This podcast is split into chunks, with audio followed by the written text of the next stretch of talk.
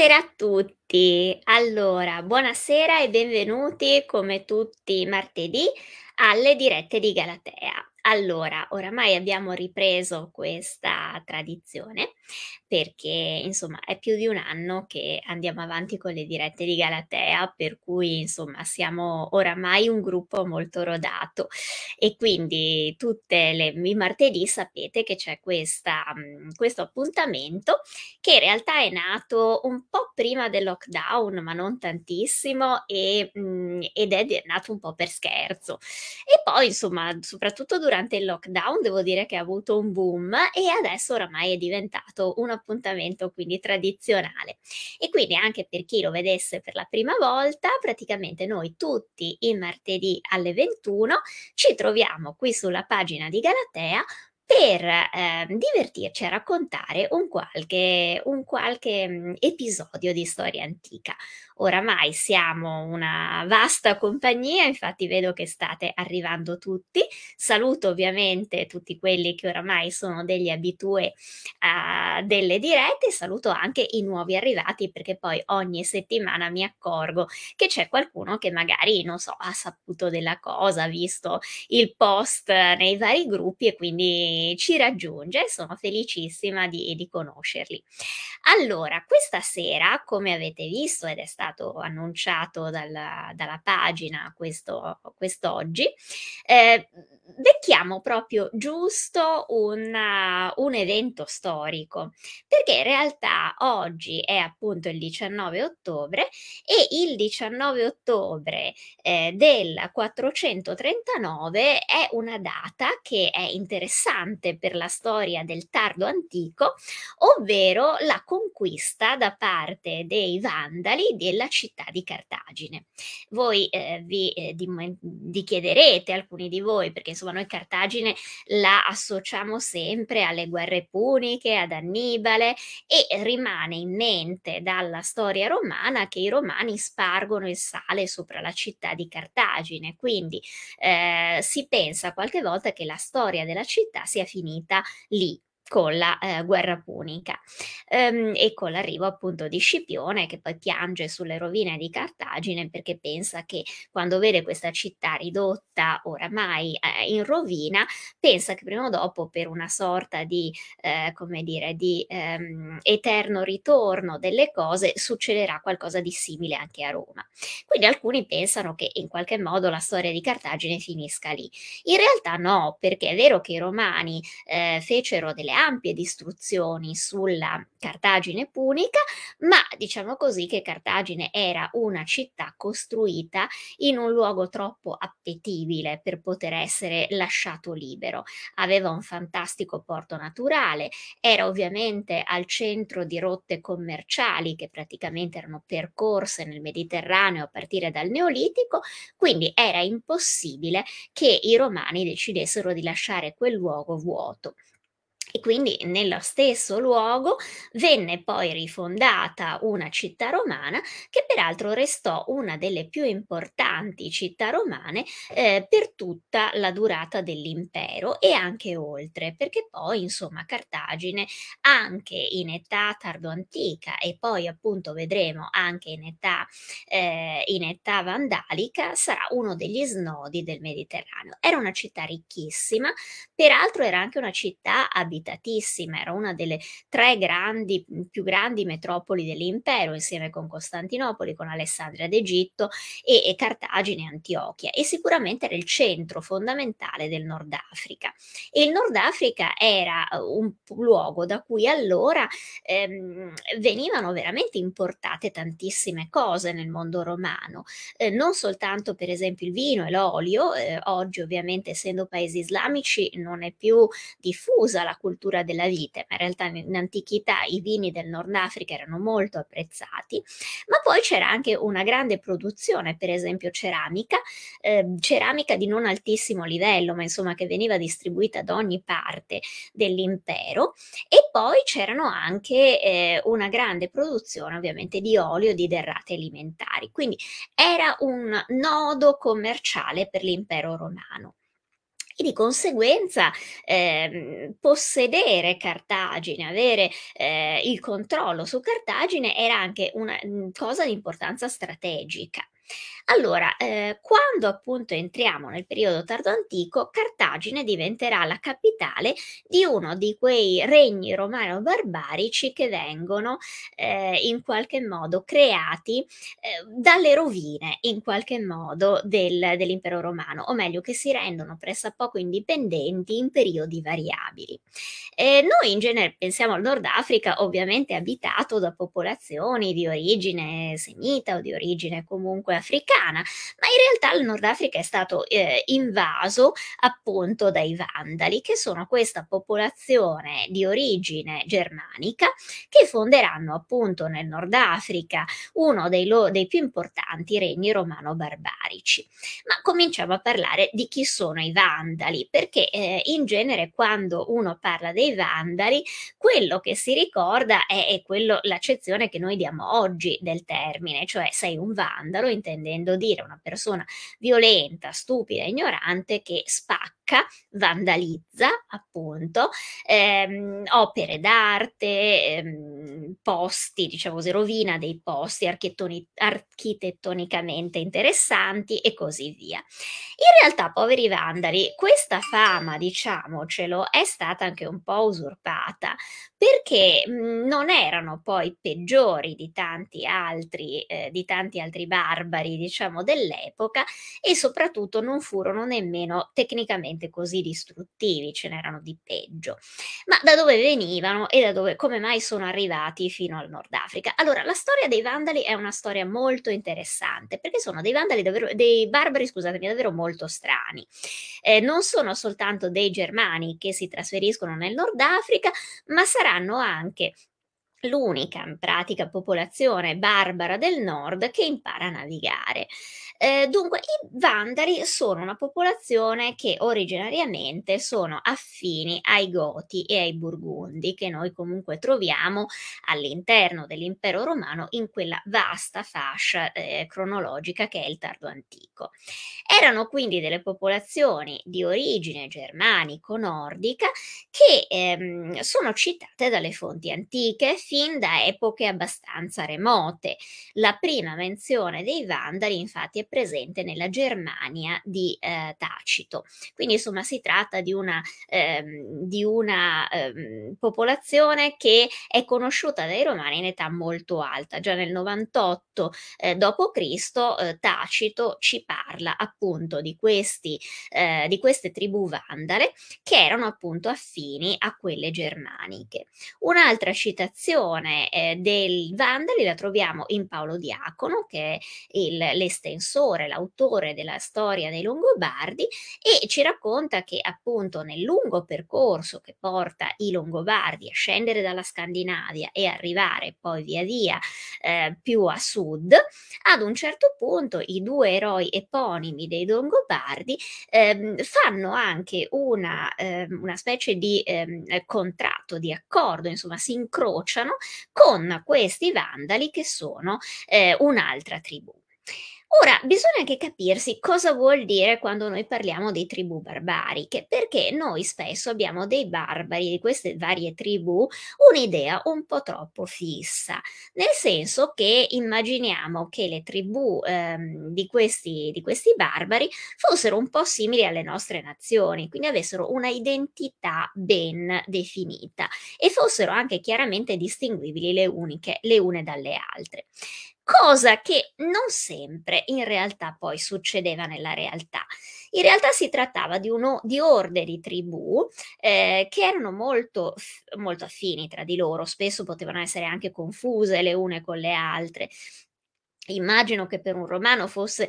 abbastanza difficile alle volte capire qual era l'esatta linea di demarcazione, che ne so, tra un avaro, un, ba, un, un goto, un sarmata e così via, perché erano comunque delle popolazioni molto simili tra di loro, che avevano anche dei costumi, delle usanze ehm, abbastanza vicine le une alle altre e anche un'arte che non sempre è difficile, ehm, come dire, identificare come specifica di una, di una tribù piuttosto che di un'altra. Erano in sostanza un calderone di popoli ehm, che parlavano delle lingue affini, quindi poi immagino che per un romano non fosse neanche facile capire la differenza, era una sorta di tanti dialetti, è un po' come oggi quando qualche volta sentiamo parlare un olandese, magari lo scambiamo per un tedesco e viceversa, perché scinderli probabilmente era anche difficile, ma diciamo così, in mezzo a questo grande calderone, poi queste tribù ehm, spesso erano in baruffa tra di loro, spesso si muovevano assieme. Una certa riorganizzazione di queste tribù avviene fra il secondo e il terzo secolo d.C., perché anche grazie al fatto che sono comunque ehm, entrate in contatto con i romani, capiscono che se vogliono giocare devono in qualche modo giocare con regole differenti. E infatti vediamo che fra il secondo e il terzo secolo d.C. queste tribù cominciano a federarsi tra di loro, capiscono che se vogliono avere una qualche minima possibilità, non tanto di vincere i romani, ma di essere un po' prese sul serio da loro, eh, hanno bisogno di presentarsi come un fronte unico, anche perché per andare a trattare trattare per esempio con i romani dell'Imes e chiedere loro per esempio di entrare eh, all'interno di terre che magari erano state abbandonate e quindi erano libere, bisognava avere una certa consistenza numerica perché se arrivava una tribù di 200 persone ehm, dove i cavalieri erano una cinquantina, eh, sì, magari i romani la facevano entrare, ma insomma la facevano entrare, la stanziavano lì e non è che le dessero grande peso, mentre se si muovevano grosse consistenze di popoli, è evidente che poi si aveva anche un'altra proprio un'altra capacità anche nelle trattative. Quindi i barbari, che sono barbari ma non sono mica stupidi, capiscono che anche lì, insomma, la massa fa potere e quindi cominciano a confederarsi, a riorganizzarsi in confederazioni militari che poi molto spesso eh, si offrono come mercenari ai romani. Quindi in realtà anche qui non dobbiamo mai pensare che questi barbari fossero principalmente dei nemici dell'impero. Molto spesso miravano ad una cosa molto pratica, essere fatti entrare nell'impero, essere pagati come soldati o come mercenari e in qualche modo ad integrarsi dentro l'impero stesso, anche perché l'impero gli dava sicurezza, gli dava un minimo di infrastrutture molto più eh, sicuramente appetibili di quelle che loro avevano nei loro miseri villaggetti e poi soprattutto soprattutto li pagava, li pagava in diciamo così in soldi e li pagava anche regolarmente, il che per un povero barbaro che era abbandonato in mezzo al nulla delle foreste e che doveva appunto sopravvivere spesso dannandosi per trovare qualcosa da mangiare, ehm, era già un buonissimo risultato. Quindi insomma diciamo così che queste tribù ehm, non erano sempre per forza avversarie dei romani e anzi molto spesso erano anche abbastanza incentivate a, mhmm, fra virgolette, romanizzarsi, imparare un po' di latino, ehm, anche imparare delle tecniche militari, perché poi militando spesso molti anni come mercenari a fianco alle, agli eserciti, comunque ai legionari romani, beh, è evidente che dovevano comunque eh, capire la lingua e imparare anche un po' di training e di eh, strategia militare. Nell'età fra appunto fra il secondo e il terzo secolo eh, ci sono anche dei momenti di grande scontro. Eh, nel periodo, per esempio, della, dell'impero, del, del, del regno di eh, Marco Aurelio di Commodo, c'è questa grande invasione dei Marcomanni e queste tribù che in genere vengono definite come Marcomanni, anche qui erano un grande calderone in cui afferiscono tantissime altre tribù più piccole, probabilmente dentro ci sono anche molti vandali. Quindi alla fine però diciamo Marco Aurelio e eh,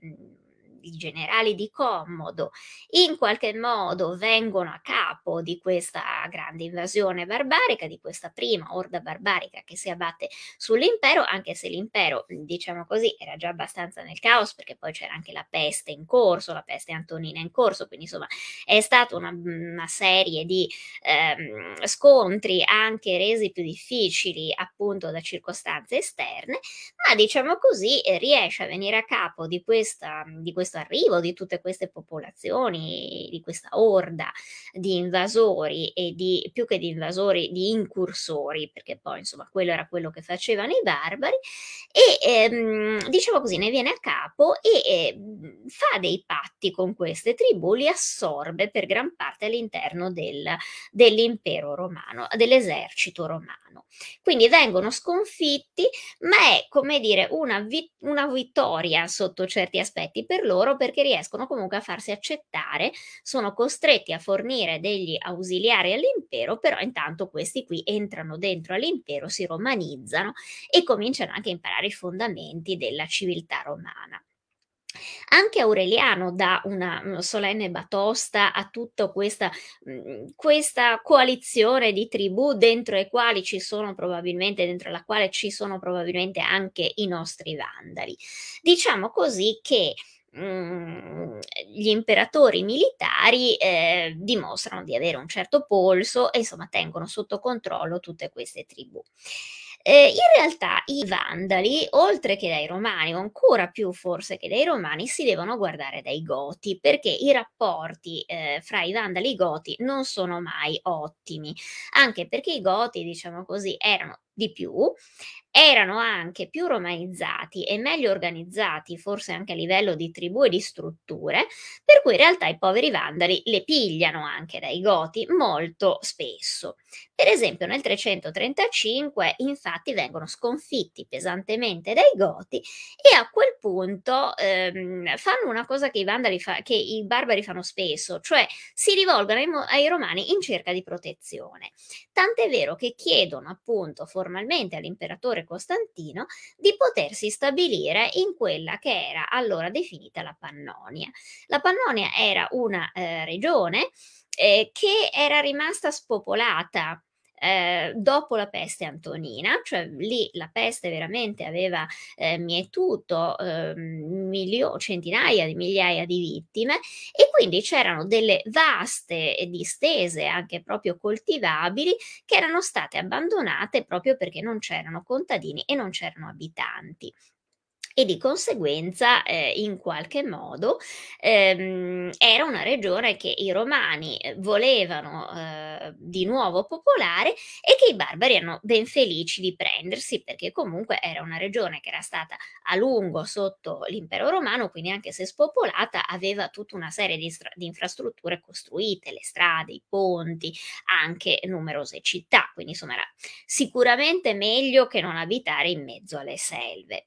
Quindi, insomma, i nostri barbari, i nostri vandali prendono possesso della Pannonia. E, ehm, ma non saranno lì fermi a lungo, nel senso che poi eh, questi vandali hanno già nel loro nome, perché vandali viene da una radice indoeuropea che è vand, che significa i, i pellegrini, quelli che vanno in giro, eh, i, mm, i, come dire, i, mm, i viaggiatori, ecco. E di conseguenza, forse anche proprio perché se lo portano nel nome questa identità, di non, di non riuscire mai a stare molto fermi in un luogo, verranno poi ulteriormente a muoversi entro quelli che sono i confini dell'impero romano, anche perché nel frattempo, diciamolo pure, l'impero romano ha cominciato a sfaldarsi. E quindi muoversi al suo interno diventa anche più facile mhmm, per queste tribù perché prima avevano bisogno del permesso imperiale ed erano tampinati e controllati dai romani, mentre man mano che diciamo così le strutture organizzative, il potere romano si affievolisce, evidentemente questi eh, si possono muovere con maggiore facilità e eh, anche prendere di mira magari delle terre che gli sembrano più interessanti da occupare. I Vandali, eh, peraltro, proprio in questa tornata d'anni, fra il 300, diciamo così, fra il 350 e il 400, si convertono al cristianesimo. Si convertono al cristianesimo, ma si convertono al cristianesimo come anche i Goti, come anche gli Alani, come anche gli Avari, come moltissime altre tribù eh, barbare, non al cristianesimo cattolico, ma al cristianesimo ariano, che era questa variante del cristianesimo originario fondata dal monaco Ario, il quale in sostanza sosteneva che sì, certo, ehm, Cristo era figlio di Dio, ma che in qualche modo la natura umana di eh, Cristo era preponderante. Ehm, ai barbari l'arianesimo piace tantissimo. Beh, oddio, forse è anche una sbagl uno sbaglio di prospettiva da parte nostra, perché oggi noi consideriamo l'arianesimo un'eresia, il cattolicesimo, diciamo così, la variante più diffusa. In realtà all'inizio non era affatto così, o perlomeno non era così sicuro che avrebbe vinto il coside quello che oggi è considerato il cristianesimo cattolico. Anche all'interno della famiglia, della stessa famiglia imperiale di Costantino, metà erano ariani, metà erano cattolici, o meglio quello che poi diventeranno i cattolici. Eh, la stessa madre di Costantino negli ultimi anni probabilmente aveva aderito alla lettura ariana, quindi insomma che questi barbari decidano di diventare tutti ariani non è strano, anche perché ehm, tutta la parte diciamo barbarica viene convertita all'arianesimo dal lavoro di un monaco che si chiamerà Urfila e che anche tra l'altro eh, quello che traduce la Bibbia, per esempio, in gotico e inventa o comunque scrive, ehm, trova anche una, mm, un alfabeto per il gotico, quindi insomma è una grande operazione culturale e proprio perché questo Urfila era ariano, quasi tutti poi i popoli barbari, a cominciare dai Goti e anche appunto i Vandali, si, tra- si mh, mm, convertono alla variante ariana del cristianesimo. Questo naturalmente diventerà poi un problema quando invece si stanziano in terre i Goti in Italia e i Vandali in Spagna e poi in Nord Africa, dove invece la maggioranza della popolazione segue invece la, eh, diciamo così, la lettura cattolica, eh, perché appunto diventerà un problema anche perché gli ariani non riconosceranno mai, per esempio, la supremazia del Papa di Roma e quindi questo immaginate quanti altri caos può eh, generare eh, soprattutto in Italia con i Goti, ma ci arriveremo con calma. Allora, arrivati nel mh, mm, eh, convertiti, diciamo così, all'arianesimo, eh, i Vandali ehm, cercano una terra un po' migliore dove stranziarsi, perché diciamo così che la Pannonia eh, non è che proprio sia granché, insomma, è quella terra diciamo nei Balcani, nel, tra, tra, l'Ungheria e,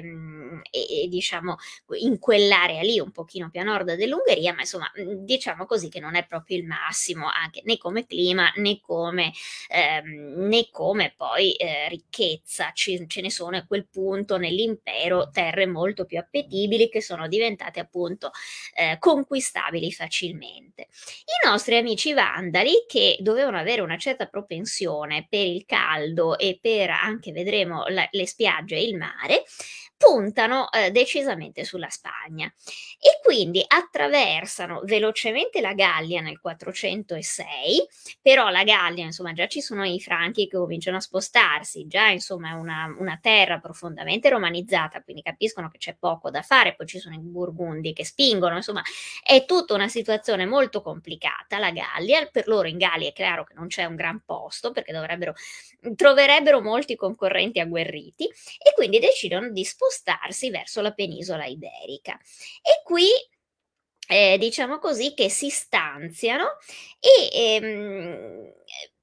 riusciranno anche a strappare una sorta di ehm, ufficializzazione di questa loro posizione, perché arrivano verso il 409 e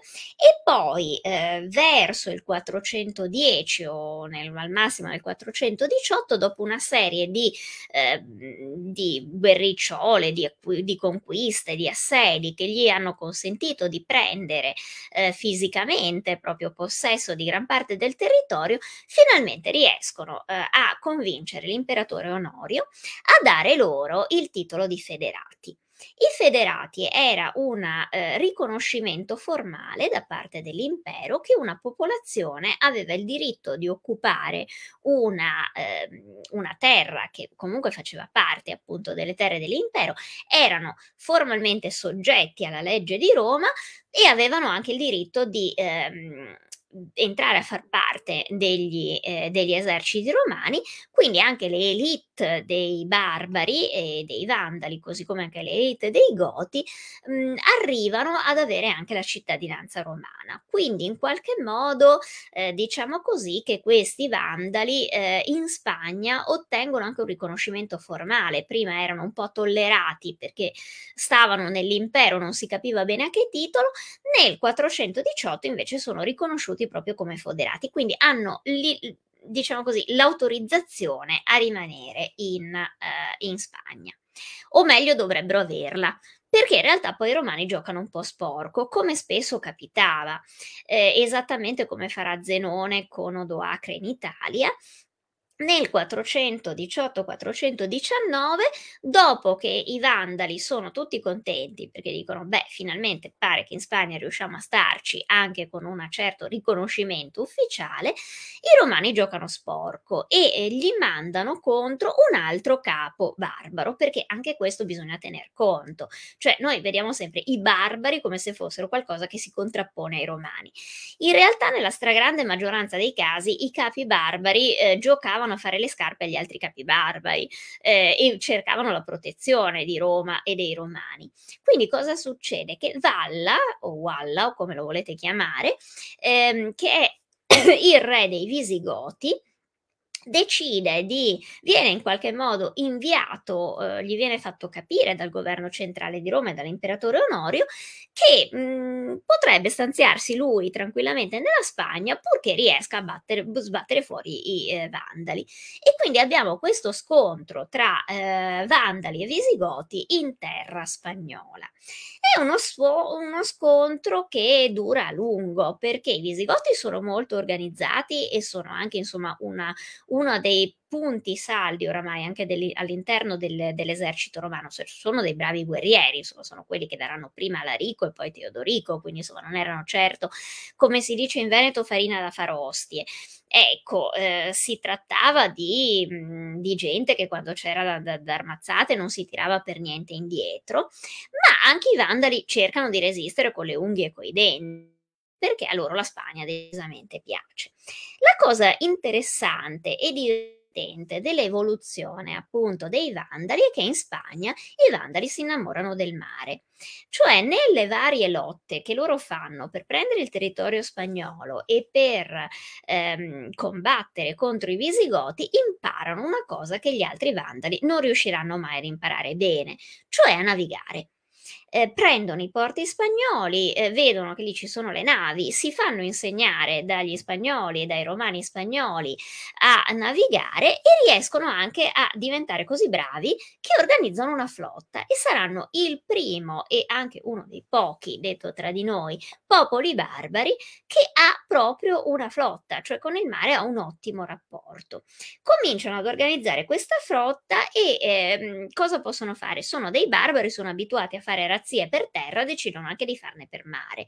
E i primi, diciamo così,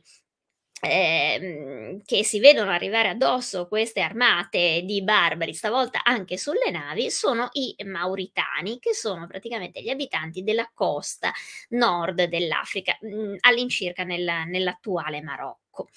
Quindi insomma questi ba- vandali nel corso di neanche 200 anni hanno fatto veramente una gran carriera, hanno imparato tantissimo sia sulla guerra terrestre che sulla guerra marina, perché poi riescono a muoversi anche per terra per, cioè per mare oltre che per terra, si sono romanizzati e peraltro va detto che se noi guardiamo la produzione anche artistica di questi popoli ci si rende conto che comunque erano di un livello di raffinatezza notevole.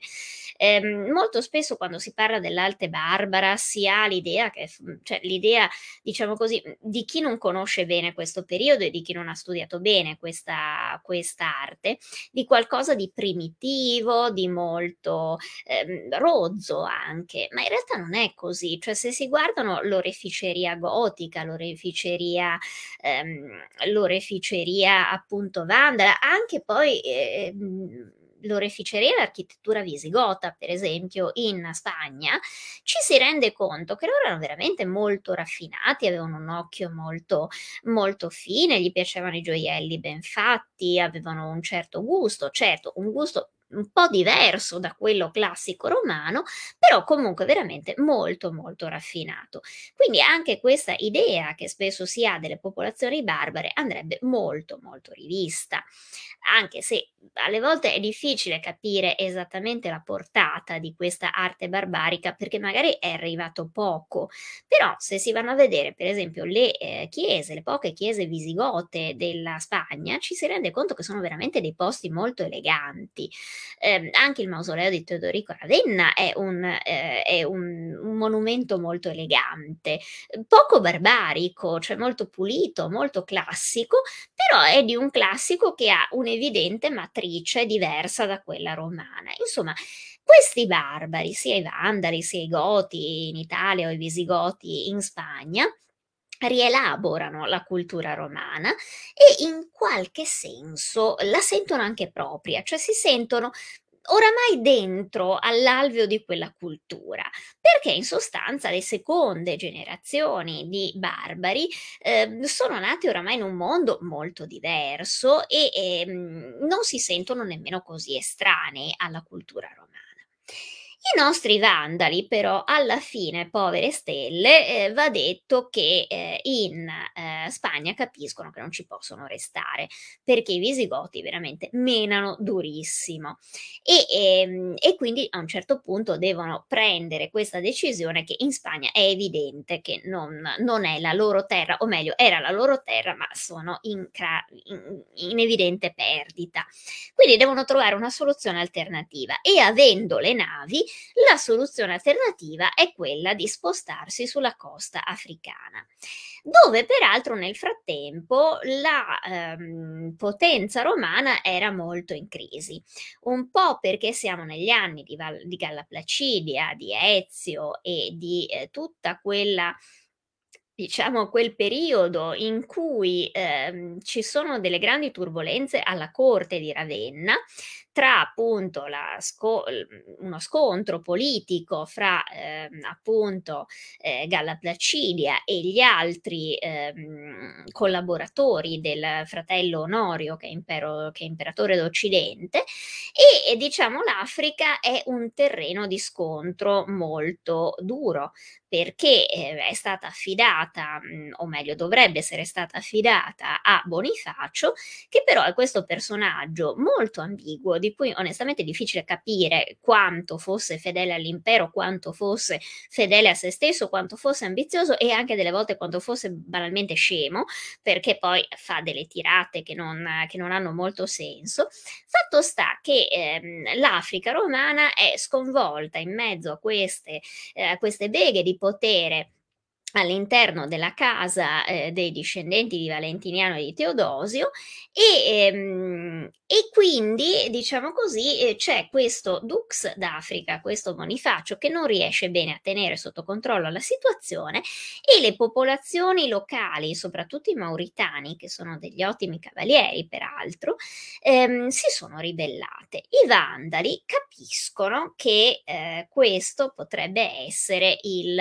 punto, eh, il punto diciamo vincente per loro, perché come al solito, eh, diciamo così, eh, quando due stanno litigando non c'è miglior momento che cercare di fregare ad entrambi le terre che possiedono.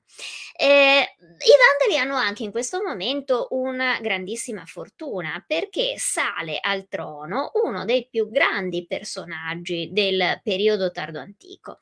che effettivamente eh, spesso non viene raccontato bene, eh, però è stato veramente uno dei grandi personaggi e anche, mhmm, io direi uno statista, se vogliamo usare questo termine. Se io dovessi dire i miei due barbari preferiti di questo periodo, Uno è sicuramente Teodorico, il re degli Ostrogoti che poi regna su Ravenna e l'altro invece è lui, Genserico, il re dei barbari, il re dei Vandali, scusatemi, con la differenza che Genserico è di una, anzi quasi di due generazioni precedenti a Teodorico, ha una vita lunghissima perché campa quasi 90 anni, ma sono 90 anni spesi bene perché eh, riesce a portare il suo popolo a diventare quasi il padrone di tutto il sud del Mediterraneo.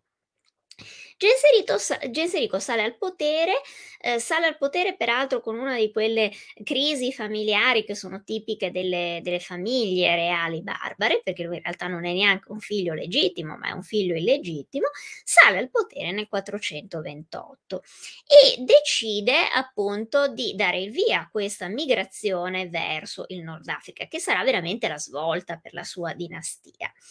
ehm, capisce che in sostanza in Africa e in, scusatemi, in Spagna è inutile restare perché tanto lì li menerebbero i eh, visigoti e quindi carica il suo popolo sulle barche e va verso il Nord Africa. E in Nord Africa ehm, farà una campagna abbastanza lunga perché dura circa una decina d'anni, ma molto molto fortunata perché travolgerà piano piano tutte le difese romane e riuscirà ad arrivare arrivare fino a Cartagine.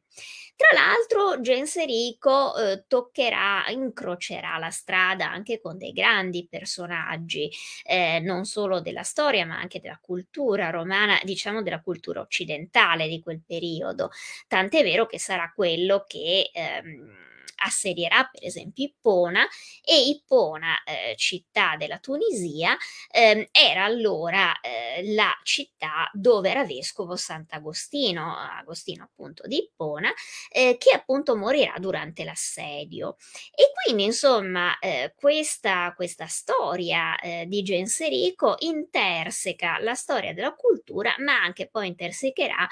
uno dei grandi avvenimenti che poi sono sempre legati quando alla, alla storia dei Vandali e che è quello che lo, li fa in qualche modo eh, ricordare e identificare, cioè il famoso sacco di Roma. Sacco di Roma che mh, mm, andrebbe raccontato, o meglio, andrebbe contestualizzato e anche spiegato meglio, perché insomma è rimasta appunto appiccicata ai vandali eh, la fama di essere vandali per antonomasia proprio perché loro parteciparono a questo sacco di Roma, che fu vissuto nella, dai contemporanei come un, un evento epocale, insomma eh, veniva considerato proprio il, il simbolo quasi del crollo del mondo, dell'impero romano. Noi in realtà siamo soliti dire dire che l'impero romano cade nel 476 quando viene deposto appunto Romolo Augustolo, ma in realtà se si vanno a vedere le fonti antiche, la storia di Romolo Augustolo è veramente trascurata,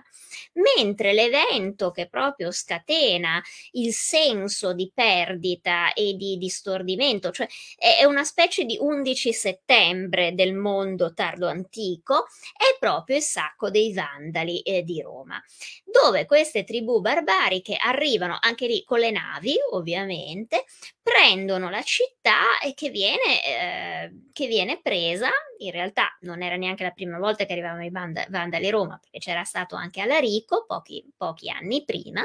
Ehm, ma insomma il sacco dei Vandali di Roma viene sempre considerato come l'episodio peggiore eh, con cui veramente si dà l'idea che l'impero è oramai alla frutta. In realtà gli studi più recenti tendono innanzitutto molto a limitare i danni che questo sacco di Alarico, che scusate, che questo sacco di Genserico fece alla città. Certo non fu una passeggiata, però non fu nemmeno probabilmente quella catastrofe epocale che, ehm, che, viene fuori dalle fonti, nel senso che poi quando si guardano i resti archeologici, si guardano le tracce di bruciature, ehm, la presenza di, di, di, di, stragi, perché ovviamente si trovano magari cimiteri pieni di cadaveri, eccetera, ci si rende conto che né il sacco di Alarico né quello di Genserico furono particolarmente violenti. Non vuol dire che non ci furono saccheggi, che non ci fu gente che magari fu uccisa, eccetera, ma non furono dei massacri generalizzati, anche perché diciamo Genserico più che ammazzare gente ehm, intendeva razziare soldi, non gli interessava moltissimo la strage, gli interessava, diciamo così, monetizzare. Però eh, dunque, Monica Viola mi dice la connessione continua a saltare. Spero che mi vediate, però, o salta la tua, Monica, cioè non ho capito. Spero, che, spero di non star parlando da sola, se no mi sento sempre un po' deficiente. Allora, come dicevo, eh, fatemi sapere se va tutto bene e se mi vedete. Allora, come dicevo, quindi, questo sacco dei vandali di Genserico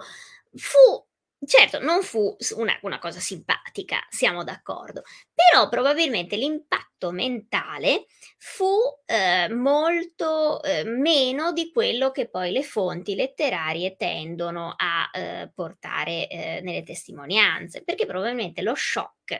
di sentire che Roma era caduta in mano ad una popolazione barbara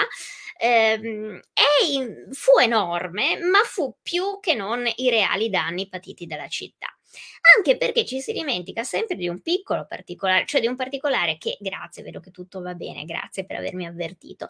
Allora, mm, ci si dimentica sempre di un piccolo particolare, che è vero che i barbari, cioè i vandali arrivarono a Roma, fecero strage, presero eh, la città, portarono via anche come ostaggi l'imperatrice e le sue figlie. Ma c'era un piccolo particolare, i vandali erano arrivati perché erano stati chiamati dall'imperatrice, dall'imperatrice Eudossia, la quale piuttosto che non sposarsi, eh, che sposarsi con Petronio Massimo, che odiava ferocemente, che era anche quello che le aveva ucciso il marito Valentiniano, preferì appunto chiamare i barbari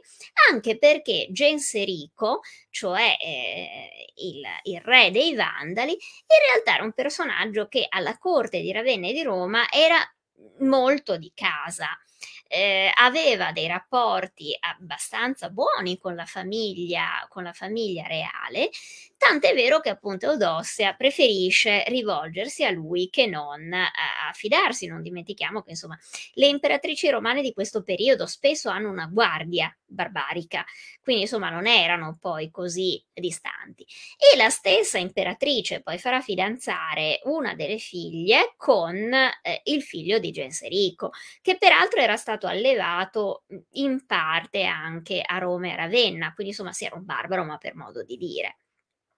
Va detto anche questo, che davvero eh, spesso non ci si rende conto che il regno eh, dei Vandali nel Nord Africa era un regno incredibilmente eh, romanizzato. E quando dico incredibilmente romanizzato, intendo dire che mh, mhmm, gli archeologi stessi, quando entrano in ville e in strutture di quel periodo, e guardano i mosaici, gli arredi, guardano eh, tutte le cose che indicano lo stile di vita di queste ville, non riescono spesso onestamente a capire se il padrone della villa fosse un romano o fosse un vandalo. Eh, noi abbiamo per esempio dei bellissimi mos- mosaici che provengono dall'Africa del Nord, quello della villa appunto del cosiddetto patrone, padron Giulio, che è questo meraviglioso mosaico dove c'è una villa che viene ritratta in tutte le stagioni, quindi ci sono eh, a seconda delle varie stagioni la, mh, mm, la raccolta di determinati frutti del, del grano, dei frutti dell'orto e così via, però noi di questa villa, che era sicuramente una villa romana in origine, eh, non siamo so- abbiamo il forte sospetto, meglio gli archeologi hanno il forte sospetto, che in realtà sia una villa che era occupata da vandali nel senso che i padroni probabilmente erano poi di origine vandala, ma noi non vediamo nessunissima differenza nello stile di vita tra il periodo, diciamo così, romano e quello in cui arrivarono questi nuovi padroni. Questo perché oramai i vandali avevano veramente uno stile di vita romano al 100%, perlomeno le elite. E tra l'altro, la Africa vandalica, cioè quella, eh, il regno vandalico eh, nel Nord Africa, era perfettamente romanizzato nello stile di vita. Genserico era così abituato a ragionare da romano che era in grado in qualche modo di usare anche le abitudini romane contro i romani stessi, tant'è vero che si racconta che per prendere Cartagine aspettò il momento in cui tutti i romani erano al circo, eh, perché ovviamente sapeva che si eh, svolgevano i festival in determinate, eh, in determinate date e quindi ha aspettato di attaccare la città quando loro erano tutti al circo, così li ha presi di sorpresa. Ma c'è da dire che anche la presa di Cartagine da parte dei Vandali non fu particolarmente eh, violenta, cioè fu quasi fatta senza colpo ferire. In realtà pare che il grosso della popolazione sia restato abbastanza intonso, illeso le uniche eh, fasce di popolazione che furono duramente colpite e che probabilmente anche poi eh, contribuirono a creare questa immagine dei vandali come crudeli e cattivi, eh, peggio degli altri barbari, eccetera, furono semplicemente due. La nobiltà romana che venne veramente espropriata di alcune delle sue proprietà e quindi appunto queste passarono in mano ai vandali, quindi probabilmente se la legò al dito e ne parlò malissimo benissimo, e il clero cattolico, perché appunto Genserico, essendo un ariano, ehm, tolse praticamente al clero cattolico tutte, eh, tutti i suoi possedimenti, le chiese, eccetera, e li diede invece agli ariani. E, e, questo probabilmente fu anche uno dei motivi per cui i Vandali hanno così cattiva fama, nel senso che si erano fatti nemici in una botta sola quelli che all'epoca avevano il, come dire, eh, l'egemonia nel passaggio delle informazioni, cioè i ricchi romani e i cattolici. E quindi il fatto che poi i vandali siano stati dipinti in tutta la tradizione come i peggiori tra i barbari, i più ignoranti, i più feroci, i vandali, appunto quelli che ammazzavano e distruggevano ogni opera d'arte, forse era più dovuto a, questa, a questo loro aver pestato i piedi alla classe dirigente romana nordafricana e ai cattolici, che appunto eh, decisono di dipingere dicendone tutto il peggio possibile. In realtà, quando si guarda l'Africa romana sotto al dominio dei barbari, ci si accorge di due cose. Innanzitutto che è un posto ricchissimo, quindi l'invasione di questi vandali ehm, al contrario di quello che ci si sarebbe da aspettare se fossero stati veramente una, eh, una popolazione ignorante, eh, crudele e barbarica e quindi anche molto arretrata, in realtà ehm, capivano benissimo quali erano, eh, diciamo così, il valore anche com- dei commerci, della, degli scambi culturali, eccetera, perché tutto questo non viene assolutamente t- ca- toccato. Noi troviamo anfore provenienti dal Nord Africa che raggiungono tranquillamente i porti italiani, eh, anche i porti di Costantinopoli, quindi insomma il flusso commerciale non si interruppe mai in nessun momento. Eh, e abbiamo veramente una terra d'Africa che nel primo periodo del tardo antico fino all'età di Giustiniano scusatemi è veramente una terra ricchissima, sia dal punto di vista dell'agricoltura, sia dal punto di vista della produzione, diciamo così, di, di, di, di tegole, di, ceramica, insomma, di tessuti e così via. Quindi decisamente non si hanno segni di eh, un devastante impatto di quest- dell'arrivo di questi barbari, non, le città continuano ad essere fiorenti, anzi alcune città e alcuni monumenti che erano caduti in disuso o che erano caduti appunto in rovina nel corso dei, dei decenni precedenti vengono addirittura restaurati, restaurati anche con un grande lusso e con una grande attenzione. Un esempio sono per esempio le terme terme di Cartagine che vengono completamente rifatte, erano state fondate all'epoca dell'imperatore Antonino Pio ed erano un grande complesso termale estremamente lussuoso, ma poi durante gli anni, eh, diciamo ancora dell'impero, erano andate molto a catafascio, quindi erano veramente state ehm, depredate, erano cadute in rovina, andavano ripristinate, gli acquedotti non funzionavano più come dovevano funzionare. E invece Invece, proprio in epoca vandalica, noi abbiamo una eh, grandissima operazione di restauro da parte di uno degli ultimi re dei Vandali, che sarà Trasamondo, che era per esempio il cognato di Teodorico, perché aveva sposato la sorella preferita di Teodorico, che era Malafrida, Ehm, era stato un matrimonio un po' tardivo perché lei era arrivata come regina dei Vandali, che era già piuttosto avanti con l'età e infatti Trasamondo non ebbe da lei figli. Ma diciamo così, ehm, questa coppia comunque era una coppia ben affiatata e il re Trasamondo peraltro era ehm, anche molto portato per proteggere le arti e la letteratura. Infatti fece questo grande restauro delle terme eh, che che proprio si vede anche dal, dal, dagli interventi, furono riportate allo splendore, furono addirittura ampliate in alcuni casi e furono portate in perfetta efficienza, il che voleva dire che i Vandali avevano oramai introiettato quello che era il, lo stile di vita romano, quindi andavano alle terme, andavano al mercato, gli piacevano i giochi del circo, parlavano latino, Tant'è vero che alla corte di Trasamondo ci furono addirittura, un, ci furono addirittura poeti che eh, poetavano in latino, in un ottimo latino, scrivevano appunto eh, dei poemi e uno di questi poemi fu proprio dedicato alle terme eh, restituite alla cittadinanza di Cartagine. Quindi come vedete si trattava davvero di un regno che anche se era in mano ai barbari ehm, era era un regno ehm, assolutamente romanizzato, verrebbe da dire quasi più romanizzato che non ehm, che non quello eh, quasi di Ravenna, cioè quindi si trattava davvero di una dimensione abbastanza strana e che noi soltanto oggi con gli studi sul tardo antico che sono stati mh, finalmente sono diventati un campo di studio molto battuto eh, perché fino a qualche decennio fa diciamo così il tardo antico era un po' lasciato, ehm, lasciato perdere perché lo si considerava solo un'epoca di ricadenza. Invece adesso che eh, davvero ci sono eh, mo- c'è molto più interesse per il tardo antico ci si è reso conto che molte delle immagini che noi avevamo nella nostra testa di questi regni romano-barbarici sono francamente false e o perlomeno falsate da un certo tipo di propaganda. Il regno vandalico poi, poveretto, finirà malissimo. Eh,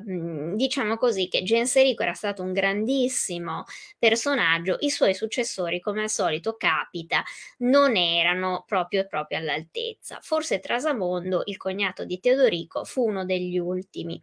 Poi eh, salirono al trono una serie di re che durarono anche abbastanza poco. Il successore di Trasamondo fu il Derico, il Derico che peraltro era stato allevato a Costantinopoli e quindi peraltro non era nemmeno ariano, ma era cattolico. Questa cosa fu un po' il, ehm, diciamo così, il, il, il, granello che si infila nell'ingranaggio e fa saltare tutto quanto. Perché il Derico, appunto, ehm, arrivò al trono, eh, cominciò subito malissimo, cioè rompendo i rapporti con i Goti di Teodorico perché mise a morte la regina Malafrida, la quale si era ribellata proprio perché appena arrivato al trono il Derico, essendo cattolico ed essendo stato um, allevato a Bisanzio, era un amico personale di Giustiniano e eh, fece appunto con Giustiniano e con Giustino, che all'epoca era lo zio di Giustiniano imperatore,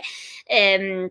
fece un accordo eh, praticamente eh, mentre fino ad allora appunto il regno dei Vandali era stato ariano e i cattolici erano stati anche abbastanza perseguitati improvvisamente rovescia eh, questa situazione. Quindi eh, richiama i sacerdoti cattolici che erano stati mandati in esilio da Trasamondo riapre le chiese cattoliche e stipula un'alleanza con Giustiniano cosa che naturalmente non viene assolutamente apprezzata dai suoi per cui si aprono una serie di rivolte anche all'interno della famiglia reale che portano alla eh, caduta, alla detononizzazione di, ehm, di ehm, scusatemi, di Ilderico e poi scateneranno anche la guerra con i bizantini, con l'impero bizantino e con i romani, eh, impero di Bizantino, io preferisco sempre chiamare i romani d'Oriente, con i romani d'Oriente è proprio contro Giustiniano che manderà a Cartagine il suo generale eh, più famoso e anche più bravo, che sarà appunto Belisario, e il quale nel corso di una campagna complicata, perché non sarà facile vincere i barbari, ma vittoriosa poi si occuperà, occuperà Cartagine nel Nord Africa e la riporterà sotto al dominio di Giustiniano. Ma di tutto questo magari parleremo con calma in un'altra lezione, un po' perché l'ora è terminata e poi perché insomma le guerre valdaliche eh, sono veramente un,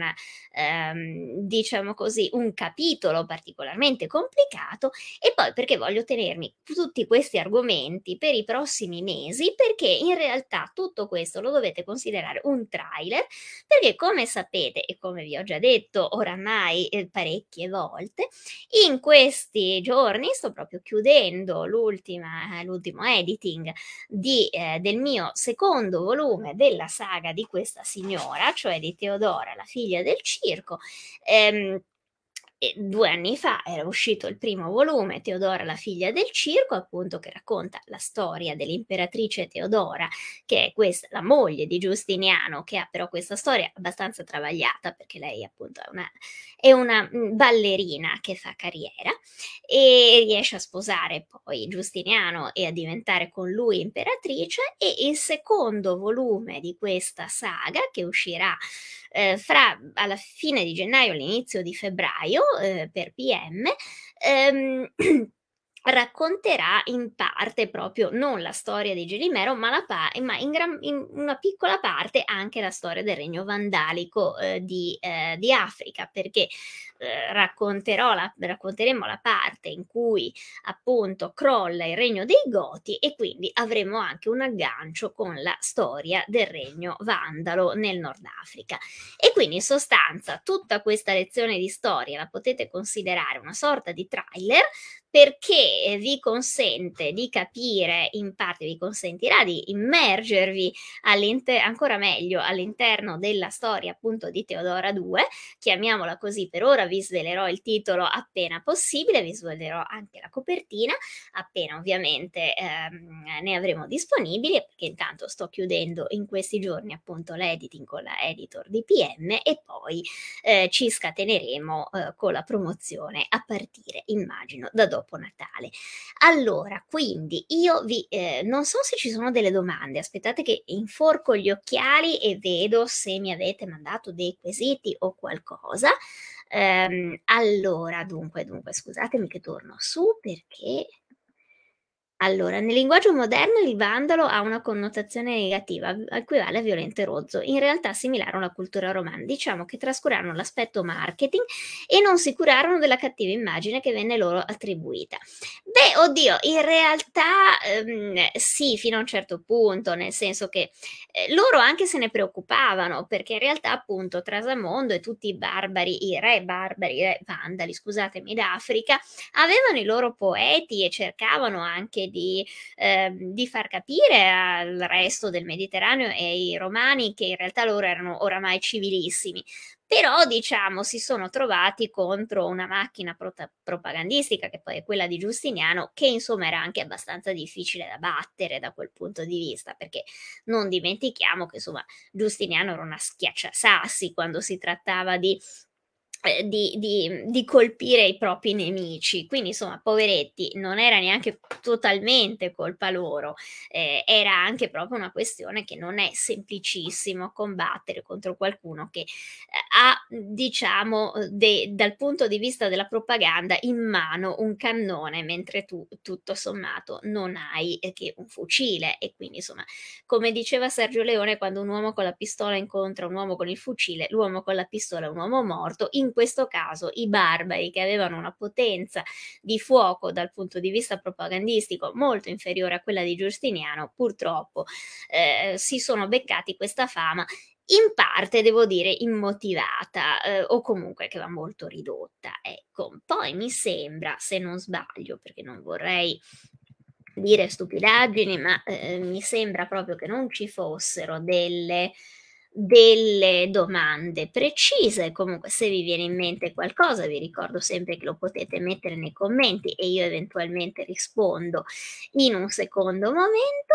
Io vi ringrazio quindi di ehm, di aver partecipato anche questa sera così numerosi, perché insomma abbiamo sempre sforato il limite dei 100 connessi, che insomma per una diretta di Facebook non è male. Ehm, vedo anche che ci sono un sacco di like, vi ringrazio tanto per per aver partecipato, per aver come sempre, ehm, avuto la pazienza anche, perché insomma sorbirsi 1 ora di lezione di storia, mhmm, denota anche una determinata, ehm, testardaggine. Saluto anche tutti coloro appunto che che oramai vedo che sono Giovanna Corola, Monica Viola, ehm, tutti gli altri con cui bene o male sono diventata in qualche modo quasi quasi di casa, perché li vedo a tutte le le dirette. Ah, c'è anche Emilio Elibri, salute anche a te. Ehm, e vi rimando appunto alla prossima settimana, dove io che sono organizzatissima, come sapete, non ho la più pallida idea di che cosa parlerò, perché lo decido all'ultimo momento, ma all'incirca sapete che se proprio non crolla il mondo, al martedì ci sono le dirette di Galatea e potete seguirle sulla pagina di Facebook, potete condividerle con i vostri amici condividendo il post, oppure spargendo la notizia che ci sono se conoscete qualcuno a cui piace la storia. E se volete anche con magari durante la settimana dare delle di delle dritte su quelle che possono essere gli argomenti che vi interessano, ehm, sapete che lo potete sempre fare commentando sulla pagina o mandandomi dei messaggi in qualche altra maniera. Io in qualche modo rispondo, se non sono ovviamente alle volte no, perché ho anch'io ogni tanto degli impegni di lavoro, una vita, però voglio dire sono molto spesso online e quindi rispondo in genere abbastanza, ehm, abbastanza velocemente. Io vi saluto e vi ringrazio per essere stati con me e ci vediamo quindi la prossima settimana, e non so se con Barbari, Romani o qualcos'altro, ma insomma troveremo sicuramente un argomento di cui parlare e con cui divertirci. Ciao a tutti e bacioni e buona serata. Ciao.